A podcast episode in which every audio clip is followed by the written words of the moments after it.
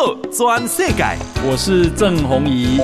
嘿，和你做伙来开讲。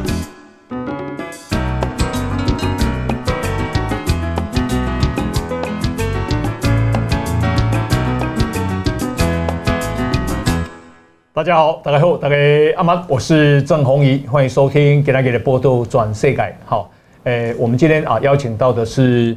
我们啊，国家安全会议的秘书长哈，国安会的秘书长顾立雄秘书长来接受我们的访问哈。秘书长好，呃，弘仪哥好，弘仪哥，各位 应该是观众还是听众？大家好，都都有都有哈，都有都对了哈。这个欢迎秘书长来哈，因为啊，距离选举啊只剩下不到一个月，那这个我们旁边呢？啊，有一个很强大的敌人啊，一直要并吞台湾，所以呢，美国啊，总统拜登啊，曾经在拜习会的时候啊，这个要求啊，这个习近平，中国不要介入台湾的大选。好，老实讲，要让美国开口，我相信美国不是没有看到哈。那我先啊，请教一下这个秘书长，美国开嘴，这应该是真严重了吧？他们介入台湾大选。因为呃，很明显的，这有感受到这样子的一个介选的一个呃行为的一个证据嘛。嗯，我想这个是非常明显的。嗯哼，因为因为他们就是要扶植亲中的候选人嘛。嗯哼，然后对于这个呃，比 我们讲白一点，就是赖萧妹这种的话，他就很明显的是，很明显的是不希望他能够。也就是说，民进党继续执政下去，我想这个好恶是非常的明显。嗯嗯，所以呃，他们当然要做他们的一个影响力的操作。我想这个这在历次选举以来都是如此啊。嗯嗯。那美国当然关切到说像这样子的一种状况，当然所以要对中国有要有一些警示吧。嗯嗯嗯。迈迈向桥轨了。迈向桥轨是。那扶植亲中的候选人，赖清赖清德不可能，赖萧配不可能是亲中，那就另外两组。那另外两组，他他们谁比较亲中？他们比较喜欢谁啊？他们在扶持扶持谁啊？你你每次都问这种这么尖锐的，这样算尖锐吗？这不是民众百姓的直接内心的疑问吗？就我们的理解，应该是说他们本来是比较。期待赖蓝白合吧，他在蓝白不合的情况之下，对，那当然呃呃希望蓝的呃这一边啊能够顺势上扬，这应该是他们所期待看到的。嗯嗯嗯嗯。那白的部分的话，如果会分散他们的票源的话，那这当然不期待他们所看到。不过，嗯，看起来白的的选票，因为大部分都是年轻人的票，对。他的这个对于政党的忠诚度不高的情况之下，他会游移到哪个地方去？嗯，我觉得这个倒是一个蛮有趣的问题。呃，特别是我觉得小美琴加入我成为副总统候选人之后，看起来年轻选民的那个流向，呃，有有一大部分有有有会有流到小美琴呃跟呃赖赖副总统的这一边去的这样的一个倾向。所以这也是一种两难，然后过度的压抑，呃，科的结果是不是反而拉抬这个赖萧的这个部分的这个支持度？那蓝的这个不用不一定也拿到好处。嗯，所以呃，现在特别是蓝的部分的话，我觉得赵少康作为副总统候选人，他巩固基本盘的这样子的一个状况是很明确的。嗯，那。现在就是说还，呃赖萧还需要呃让更多的年轻人愿意来回乡也好，或者是愿意起床去投票 也好，我想这个是一个呃很重要的一个关键。所以我我我们当然呃现在大家都在注视这些年轻人的选票最后到底会不会出来，也就是说今年的这个。投票率是如何？然后这些呃比较犹疑的这些中间选民也好，或年轻选民也好，最后要流向何方？我觉得这个都是一个关注的重点。你看，你刚刚讲说白呃，这个年轻人比较不比较对政党没有那么忠诚，比较犹疑。那有一些看起来反而是跑到因为萧美提名萧这个萧美琴搭配以后，好像这个有增加，增加的幅度看得出来吗？呃，我没有呃仔仔细看过这个相关的这个呃确实的一个民调了哦。那但是就我的理解啊，应该是相当程度呃消在年轻人的身上，对赖呃构成一种加分的效果。我觉得这个呃是看得蛮还蛮清楚的。那相对来讲蓝的这个部分的话，我想呃应该呃大家对他的这个。呃，喜好度应该是还还还没有这个现在呃消对于赖消配置一个加分的效果。不过科到现在为止，呃，基本上来讲也没有呃整个崩盘了，它事实上还是有一定的支持度嘛。所以呃，我们最后再看嘛，这三脚督哈，这块物件哈，就是看最后可能最后决定在那一天，呃。到底这个可能甚至说这个你天气好不好，对不对？哦，然后这个呃那一天的这个投票那一天，那投票那一天，然后整个呃一个风能够带带起多大，那整个这个呃热度到底能够扬起多少？我觉得这都很有关系了。所以今年看起来。似乎稍微显得好像还有一点点冷哦，但是我想最后 最后这这还不到一个月的时间，嗯，啊，应该还要还要再密注密切关注它的发展。今年刚刚讲比较冷是指选情嘛？哦，你你干嘛为什么今年的选情比较冷？这个有时候选举在我看起来是天时地利人和啦，嗯嗯，有时候刚好是碰到一股风嘛，对不对？哦，那。你看，像反送中，那就会带起一股风。嗯，那这个太阳花运动会带起一股风，这个都都都会有一些特定的事件。所以现在讲到认知作战的话，从中国也开始了解哦，他们也不能够随便乱带 这个呃风向。有时候过度的这个不不够精细或不够隐蔽的话，对，他反而带出来的是一个对于他所。呃，喜好的候选人反而不利的一个风向，嗯，比如说过多的这种恫吓的这种手段，嗯，也也不一定是好的，嗯，我们刚好看到那个贸易壁垒的那个，他现在还是认定成立嘛，嗯哼，那认定成立之后，那现在他用的这样的一个手段，呃，好坏这件事情，现在还还有不到一个月的时间，我觉得。呃，倒也是一个值得关切的一个目标，是，所以他还是一方面比较精细、比较隐蔽，一方面还是没有放弃核战论，跟没有放弃这个呃经济的一个胁迫这样子的一个作为。然后，特别是最近也可以看到那个像那个世家，他他就呃让这个呃台东地区的人，然后来能够出口到中国嘛。对不对？对，然后呃，这个也是借由这种所谓的差别的优惠，对不对？哦，他说，哎，那以台东县长过去，那表明这个不支持台独啦，等等这些这样子的一种声明，然后他就让这个台东地区的人的世家可以过去。嗯哼，那这种这种呃这种这种一种差别性的优惠，呃，是不是？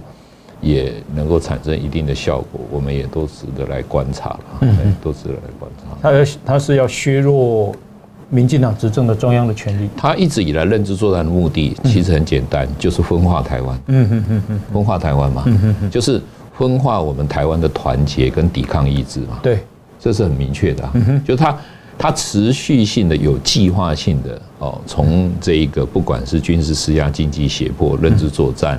到这个呃呃相关的这些呃呃外交的这个孤立啊等等的，或或者是一些统战性比较比较呃呃呃软性的一些对民间的一个私会这样的一些作为等等，哦，那宗教交流啊，村里长去啦，或者等等这些，我想目的都是在分化嘛，嗯嗯，就是在分化你嘛，对，分分化分化。到你没有办法能够构成一个团结的台湾，对，对他来讲是最有利的啊。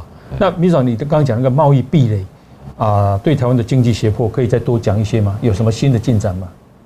因为我我想今天是预录，我们要讲白一点。哦，对对对对对，对，我们都是很诚实的。嘿嘿啊，所以他现在的贸易壁垒成立，他接下来是要做精准打击，还是做这个 比较大的呃一种全面性的打击？现在还没有能够看出来。对，但是在分析上，有可能他会做一些精准打击，意思就是你比较依赖他的，他比较愿意做嘛，对不对？啊，比如说石化业啊、机械纺织业等等的，那。呃，他石化现在他他的他现在就是越来越能够自主，能有能。那我们如果没有呃将这个市场分散，那要过仰赖他的话，那就是他最好的一个打击的目标，对不对？他就会做这样的一个比较精准式的打击。是，但是反过来讲，假设半导体，嗯，对不对？那他要仰赖我们，对。那他如果说连半导体都都进的话，那他对他不利啊。对呀，他就智商嘛，嗯他就自伤。所以感觉上来讲，虽然说呃这些相关的这些呃呃呃呃贸易壁垒的呃呃一一些一些障碍，他认为我们这边单方面的设置的一些一些障碍，嗯，但是他要对于哪一些产业来进行这样子的一个呃提高关税，或者是甚至呃。进行如何？呃，的，像前一阵子就对那个做反倾销的一个调查嘛，对不对？那所以他要怎么样的一个精准式或者是比较全面式的打击？现在今天他还没有发布，嗯，但是我只能说我今天估算，那他可能会比较从事一个精准式的打击。好好好好好，但那种自己他已经啊产业已经起来了，他不需要依赖你，他不需要打击你了，他就打击你。是是是，那。呃，像刚刚这个啊，秘书长有讲，就是说他本来希望蓝白合，那蓝白不合，他现在希比较希望蓝的上。那像夏立言现在去中国，到底为什么选这么敏感的时机啊？这个呃，我实在是没有办法帮他做回答，但是我我只能够呼吁，就是说，确实是一个敏感的时机点。我觉得从我们这个民主责任政治的观点来看。身为国民党的副主席，这个时候去，我个人是认为他应该要对国民做一个清楚的交代了。那我们当然呃，透过媒体啦，透过呃相关的这些，应该要对他提出这样子的一个质疑。嗯嗯，我看啊，国民党出来说就是去看台商啊，哦，然后有些帮忙啊，你相信吗？啊，在国安会我学到了一件事情。对。就是你该说的都不能说，那你不能说的，大家都都知道了。嗯嗯，你该说的都不能说，所以今天来的都是。今天来事实上已经有点逾越分寸了，尤其开始刚开始你第一个问的问题，就是要问很政治性的问题，哎，到时候一定会被攻击，可以预想得到。呀，那我再请教秘书长，就是说，因为啊，国民党的诉求就是。这场选举是战争与和平的选择嘛？嗯，阿公的嘛是攻战争与和平的选择嘛？哦，那其实啊，有时候台湾在选举的时候，其实可能也是台湾比较弱的时候，因为那时候可能大家忙于选举，哈，那呀也可能大家也担心啊，中国会不会又有什么动作？那呃，这个啊，中国如果要打台湾，哈啊，有有要我们要去观察什么样的迹象？那如果采取武力的行动的话，当然它呃就会有相关的很多的一个预警的征候，是我们可以去去去去事先透过我们相关的这个侦监的系统去看得到的。嗯哼，呃，我想嗯，首先关键的当然是在于是说我们呃，他如果要从事这个相关的两栖登陆作战的话，那就会有一个很明显的一个。征候的出现，嗯哼，对，我今天呃，事实上也去呃一个场合做一个演讲，我我也有提到，就是说，呃，美国也正在就这个呃中国的这个军事武力扩张的这样子的一个不可忽视的力量啊，在做一种比较协同性跟多层次的一个合作。嗯哼，这个我稍微讲一下，就是说美美国的拜登政府，他现在就是结合盟盟邦，嗯，那这个。甚至北从韩国到日本，然后下来再设法跟菲律宾，然后甚至澳洲，来做这种协同性的合作。那所以我们自己本身强化我们的自我防卫能力，还有我们整体的这个韧性之外，那这个美国也试图呃要形成对他一种叫贺阻。美国的最大利益就是贺阻，让他中国的这种武力犯台的这种呃计算变得非常的复杂，所以他才会看他自己前进部署哦，他的陆战队会部前进部署到这个冲绳哦，然后他要求呃日本也要在南西诸岛哦，就是说这些与那国啦、石垣岛等等要布置这些反舰飞弹，那他也因为。你看，菲律宾现在正在呃南中国海跟中国因为黄岩岛还有仁爱暗礁的呃这些呃冲突，那所以使得菲律宾在安全的议题上要跟呃美国来试图进行合作。所以美国如果也能够在吕宋岛的北边哦有建立军军事基地的话，那南边就就把涉及到巴士海峡跟巴厘岛海峡，嗯，那北边就是呃宫古海峡。对那这个是，呃，台湾刚好在这个中间嘛。嗯、那北是宫古海峡，南是巴士海峡。巴士海峡。嗯、那它要进出这个第一岛链，嗯、哼他就会受到钳制。嗯、那它美美国这种在外交上传递一个比较清楚的讯息，就是说，呃，你不可以改变。嗯、你改变的话，哦，就就会造成这个，呃，你不可承受的代价。我我想这这是这个啊，这个很大的一个工程啊。我们今天邀请到的是啊，我们国家安全会议的秘书长顾立雄秘书长啊，也是国安会。那这个啊，秘书长刚刚讲到，就是说，呃，美国正在联合啊盟邦啊，就是韩国、日本啊、菲律宾，甚至于澳洲，那么进行贺阻。好，那呃，进行贺阻，当然台湾就是第一岛链。那这个北部呢是宫古海峡，南部是巴士海峡啊，就是如果他要。啊，这样的这个攻击台湾的话，那么事实上也有有个预警系统，哈，可以从什么地方看得出来它有动作？现在它比较常态性的会在台海的周边从事一些呃呃大规模的一些演习，嗯哼，所以我们现在当然会比较呃深刻的去呃去判断思考呃这种呃由演转战的这种可能性，这样子，所以。呃，相关的这些呃征候的这些迹象，嗯，我我们都呃透过这些相关的这些系呃我们的监证的系统在做这个呃做侦侦测嘛，所以我们应该有相当程度的掌握，那所以要相当程度的判断，但是就如我刚刚所讲的，这个呃国安会就是呃该该讲的都不能讲，所以要请。体谅一下相关的这些这些呃，我们对呃预警征候的一些判断的呃如何判断啊呃该该有的作为，我想这个要先保留一下。哎，有人你刚这个秘书长有讲到，就是说很怕他由演习转为战争啊，由演转战。他表面上讲演习，事实上他其实要发动攻击。其实从俄罗斯当时打乌克兰，其实就这样了。哎，对。嗯，那呃，佩洛西来呃的上一次，他也从事了一个大规模的演习。对对，那所以我们对于这些大大规模的演习，我们现在呃都非常的呃警戒。嗯哦。那这样子的一个大规模的演习，都都会是在我们高度警戒的这一个这个呃思考范围内。判断当中，嗯，这样子讲的很结巴哈，因为对，因为因为突然开始觉得不晓得应该可以讲到什么程度，所以 所以开始会 人就是这样，不好不好意思说谎，但是又觉得不能讲，所以要请各位观众可能或者听众呃大家原谅一下这样。呀，这个啊顾秘书长他其实啊以前是非常非常优秀跟有名的律师啊。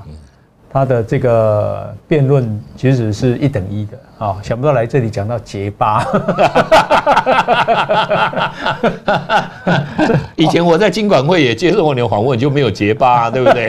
哎，那所以这种 这种职务的这种调换啊，让我突然开始体会到这种不同职务所涉及的机敏性啊。我现在确实所涉及职务的机敏性相当高，所以。而且也在公告多位啊，嘿嘿嘿嘿，怎么着？现在俩咧多位，我们在。好，这个啊、呃，秘书长他以前曾经担任过不当党产处理委员会的主任委员，嗯，啊，后来啊担接接接接任监管会的这个主委，啊，恭喜来，丽丽小英政府算是非常好用啊。这里也可以用，那里也可以用。工具人的地方。啊，你看你多厉害的，好吧？我那边党产会哈，我第一道的行政命令哈，就是冻那个下冻结了那个中央投资公司的啊，那个那个那个那个钱啊，啊，那后来呃，现在呃已经被维持住了，所以中央投资公司已经不能够成为国民党的金库了，让公国民党可以在一个公平的基础上，对不对？他可以可以。有政治现金，他可以接受选举款的补助，但他就不能够再像以前那样子，从中央投资公司那边搬钱啊。至少到现在为止，我认为，呃，这算是一个公平竞争的一个。是是是是，这个很重要。所以啊，我那天访问沈博洋，他才说，国民党很多的党产现在如果不是被收回给国家，不然就是冻结。现在冻结，因为在打官司，嗯，哦，所以他比较没有钱了，嗯，所以他有一个新党国，哈，叫做共产党，啊 啊，招待很多人啊，这样子，那或者是岛内网红，然后来攻击台湾做假讯息，嗯，类似这这个新党国了，哈，这样，所以你鞠躬绝尾，哈，感谢你。不过请教你，你觉得赵少康从中广到底赚了多少钱？突然开始又结巴起来了。哎。不过当时呃，我了解了一个中广公司的一个状况，当然就是说，中广它将这个呃电台的呃或者频道的部分是给了呃赵少康了，然后还分期嘛啊来付款，那其他土地的部分还留在国民党的身上。哦，哎，那那个时候当然呃。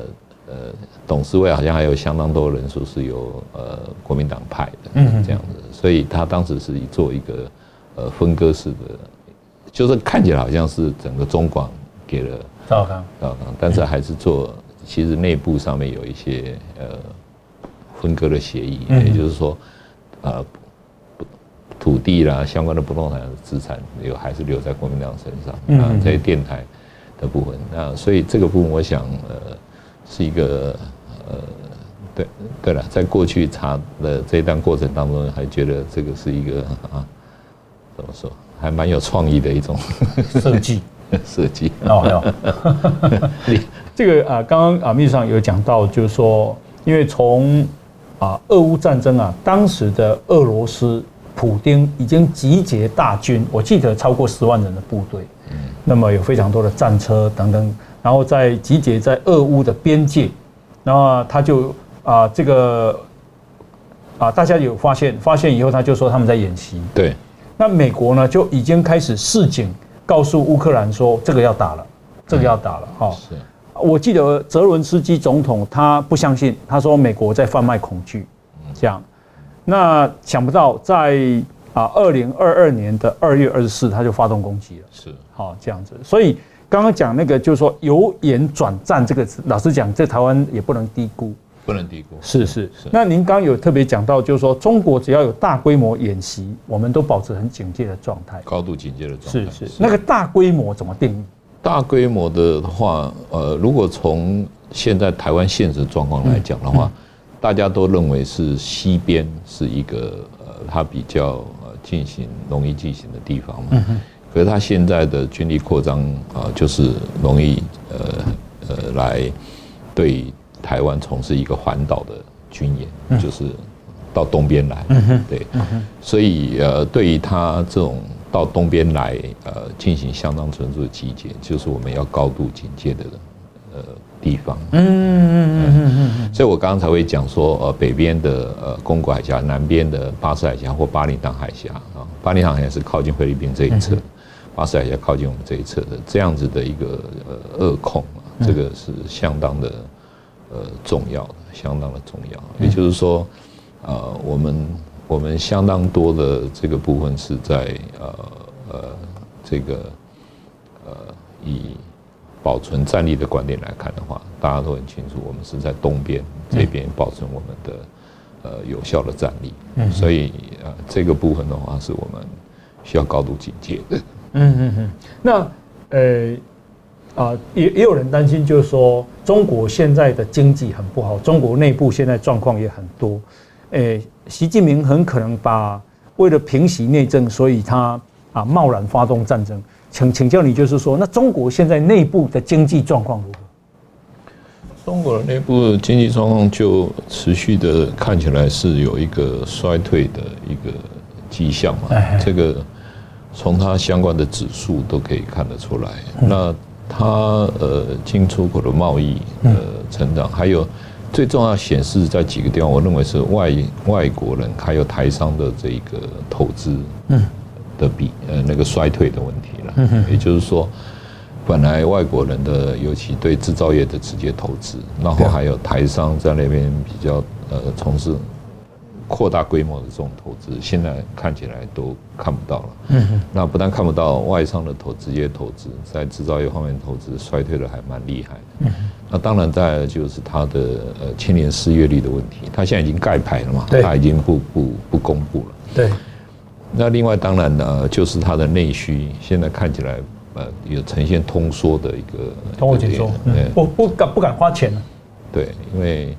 因为事实上很多状况就是地方债务过于严重嘛，那地方债务过于严重，他现在没有办法靠房地产的这种呃呃收入，嗯，他因为他过去卖土地基地都是这个土地啊建筑的基，这个都国家的嘛，所以地方政府会靠的这种所谓给予这个土地的授授予，然后来来作为他的一个财政的一个基础。那但是现在没有了以后，他财政就困窘。嗯，那在财政困窘的情况之下，甚至有一些地方发发现一些减薪的一个状况。嗯嗯，那你你你这样子的一个情况状况，就会形成一种恶性循环，就是那大家更不敢过度的消费，因为会担心对未来的收入没有产生一个可预期性的增加。对，所以整个状况会陷入一个比较。就是呢，它它会逐步的这种衰退的情况下，实际上是大家现在看起来是预期的，所以现在对它的一些平等就逐渐的从把它把它降低嘛，把它降低。但所以它它现在的最大问题是，它要不能够再用政治的方法来解决经济的问题。嗯，他习近平。呃，强调共同富裕，你有钱人吼，哎哎哎哎，抢劫来，公开拍掉的抢劫嘛，你要拿钱出来了。对，那或者是谈一些，就是说中国式现代化这种概念，而不是真正的在呃强调市场真正的开放。嗯哼。那另外一个最重要的问题就是它安全嗯。的议题，对，重于或者维稳，嗯，维稳的这个议题重于它的经济发展，所以它国务院的。部门包括总理啊、副总都一直在说啊，我们这边市场很好、很很大啦，好，那你要来啦，要怎么样？对。但是大家听到什么反间谍法，听到爱国主义教育法，对，听到说在公司里面要设党组织，嗯，然后然后他还要呃强调枫桥经验，哦，就是说呃大家互相在基层呃处理，互相可以检举，嗯，然后。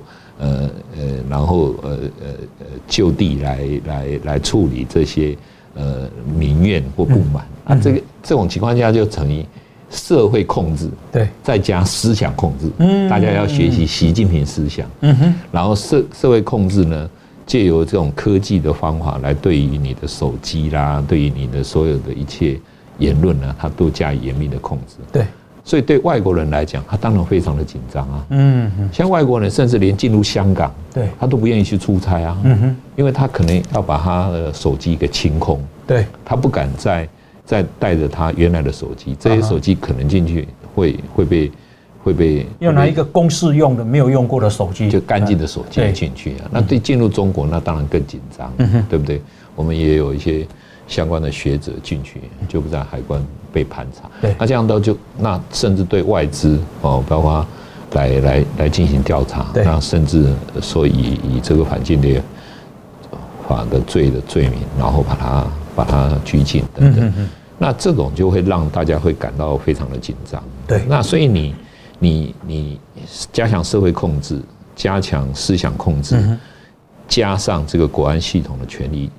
扩大，那你就等于是你的所谓的开放，这种所谓的开放就会被这个这个维稳这个呃这个课题整个盖住。嗯那大家会感到恐惧。对。那你让人心感到恐惧，他怎么可能会愿意在这个地方去再扩大他的投资？嗯哼，更何况刚刚讲的那些经济数据显示，相关的衰退的状况。所以，所以现在他最大的问题就在于，呃，一般来讲，就是习近平一人统治下的中国，似乎呈现了一种，即使是一人统治，它似乎呈现了一某种的一种不安全感嘛。嗯哼哼。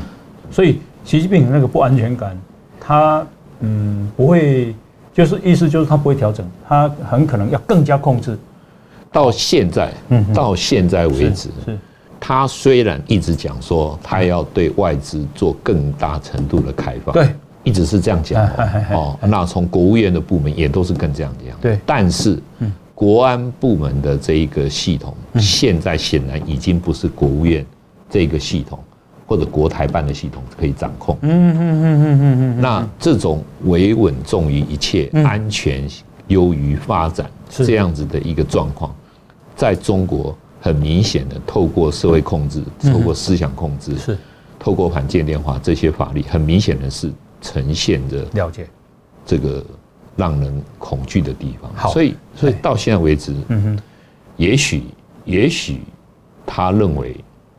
这不会影响经济的发展，可是，在外人看起来，应该都会影响经济的发展。好，我们现在访问的是啊，国安会的秘书长顾立雄，顾秘书长。哈，刚刚有讲到，中国似乎是一个恶性循环啊。这其实中国的恶性循环影响着全世界，影响着中国，事实上也会也也牵动着台湾的哈。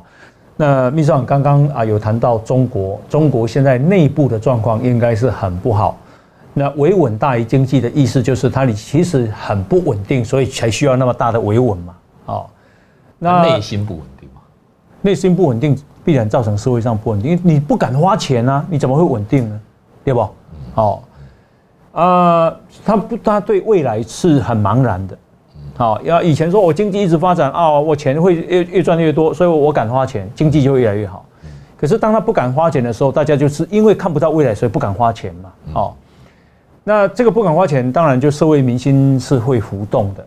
那浮动，政府就越加控制啊，因为他专制嘛。那这个习近平的不安全感，刚刚啊，这个秘书长特别谈到，但是伊要做红底呢，嗯，伊要做红底，阿姨，所以呢，伊我阿姨好，我个高十岁，这这安怎发展啊？不无可能嘛，哦，哎，所以应该说现在。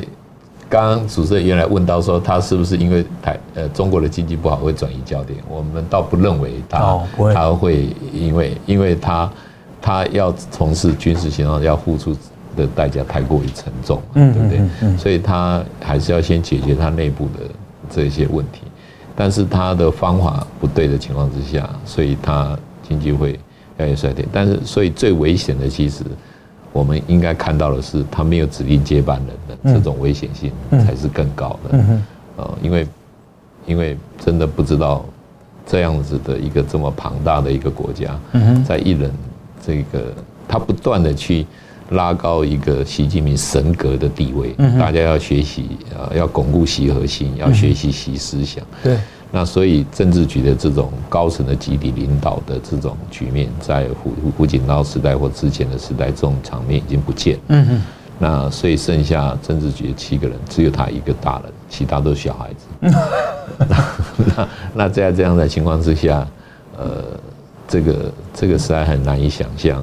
呃，如果他有什么变变故的话，嗯，那这个这个这样子会不会造成一个混乱的场面？嗯。那这个才是我们要担心的，军事呃的部门到底会如何来来来接受哪一个人的节制？嗯，那或者军事部门在这方面的思考是如何？嗯，这个都是要值得观察的。那个混乱有可能产生内战吗？你你想象那个毛泽东过世的时候，他不是华国锋上来？对，他后来还好有一个邓小平，邓小平因为华国锋压不住。华国锋根本压不住啊。那刚好有一个邓小平，所以人要活得够老，他第一代的革命元老，所以他活到那个九十二，我记得九十二。对，然后这个辈分高嘛，所以他可以去压住这个场面。对，那现在似乎因为呃习近平经常性的整肃这个相关的江派啦，嗯，胡锦涛的团派啦等等。那些似乎呃没有没有任何一个再有声望的人注意来控制住这个场面的话，那反而是令人忧心这个在我们呃这种两岸的分析上是绝对比这是最大的危机之一，就是。哎，反而看起来应该是最大的危机。嗯，因为因为人就是人嘛，人就是有其实有随时都有可能发生意外的啦，对不？啊嘛，人嘛，不不功也能够长生不老啊，对吧？对吧？啊，所以他应该在在在适当的时刻，应该要理解这个状况。嗯嗯，只是说真的，现在还看不出来他有这样的理解。是是。那讲到中国，呃，那个什么外交部长秦刚啊，还有国防部长李尚福。哎，这是一个这么大的国家，然后一个外交部长忽然之间把他拉下来啊，还一时找不到外交部长，现在让王毅上来了。这李尚福国王部长这么大的官呢，啊，已经消失到现在都没有一个交代，到底是发生什么代志啊？还有他们火箭军呢？我先说哈，呃，他们的党党党领导一切嘛。所以你若论外交的话，那王毅是外事办主任，在他们党的体系之下，他比外交部长要大，所以他是外交部长干完是干外事办主任。是是是是，跟以前杨洁篪一样。那国防部也是如此，国防部长并不代表他拥有军权，反而是他们的中央军委会啊，才才是一个呃党指挥枪之下的一个真正具有军权的一个机构。嗯哼。啊，所以呃，在这样的情况之下，呃，这两个的职位的欠缺，不代表他们外交或者是他们的相关的呃呃军事呃，比如说火箭军啊这种能力啊，说一定会受到遏制，这倒也没有，但是。最主要就是一说一个这么不透明的国家，对他们外长跟防长消失这一件事情，他们可以不用提出任何的解释，跟说明，对，这个才是令人觉得不安不安心的地方。而美国也就是因为这样不安心，所以美国为什么要有拜习会？因为美国会觉得这么一个不透明的国家，我跟你任何一个人谈，其实都不足以真正反映。算数吗？算数嘛。哦，所以他必须要透过这种高峰的会议，嗯哼，亲自来理解习近平的想法，嗯哼哼，或者是说亲自传达，嗯，美国对于这个中国需要做的警示，嗯哼哼，对不对？美国就会很清楚的告诉你说，啊，台海的和平稳定攸关全球利益，嗯哼哼，那你你不能够蠢动，嗯，像这样的讯息。他会觉得，他也许在一些其他的议题上，比如说芬太尼这些毒品的呃相关的议题，或者是要呃这个气候变迁的议题，或者一些呃呃可能的军事不一起的冲突，他们透过呃一些沟通的机制来化解。可是这些都是一个技术呃或者是一些相关可以合作的议题，但基本的分歧在没有改变的情况之下。他还是认为要清楚的传达讯息给习近平本人，他会觉得比较安心，嗯嗯嗯因为他并不清楚习近平是否真正真正的理解，嗯嗯嗯啊，国际社会对台海和和平稳定，整个全球利益跟台海和平稳定是挂钩的，这种这这样子的讯息，要让他能够清楚的理解，所以这个也就是说。为什么很多国家要去跟他从事双边的接触？嗯嗯嗯。但是在双边的接触的同时，多边就是说像美日澳啦，啊，这个呃，都甚至区域外的国家，包括英国啦、法呃这个法国啦、加拿大都要派船来，加拿大也来了，也来了，都要呃自由航行在台海地区，也就是展现这种所谓中国呃呃认为台海是它的内海的这种概念的不对。那台海的和平稳定现状是符合全球的利益，像这样概念的讯息的传递，大家都认为有必要要直接去跟习近平。直接面对面的接触，然后去传递这样的讯息。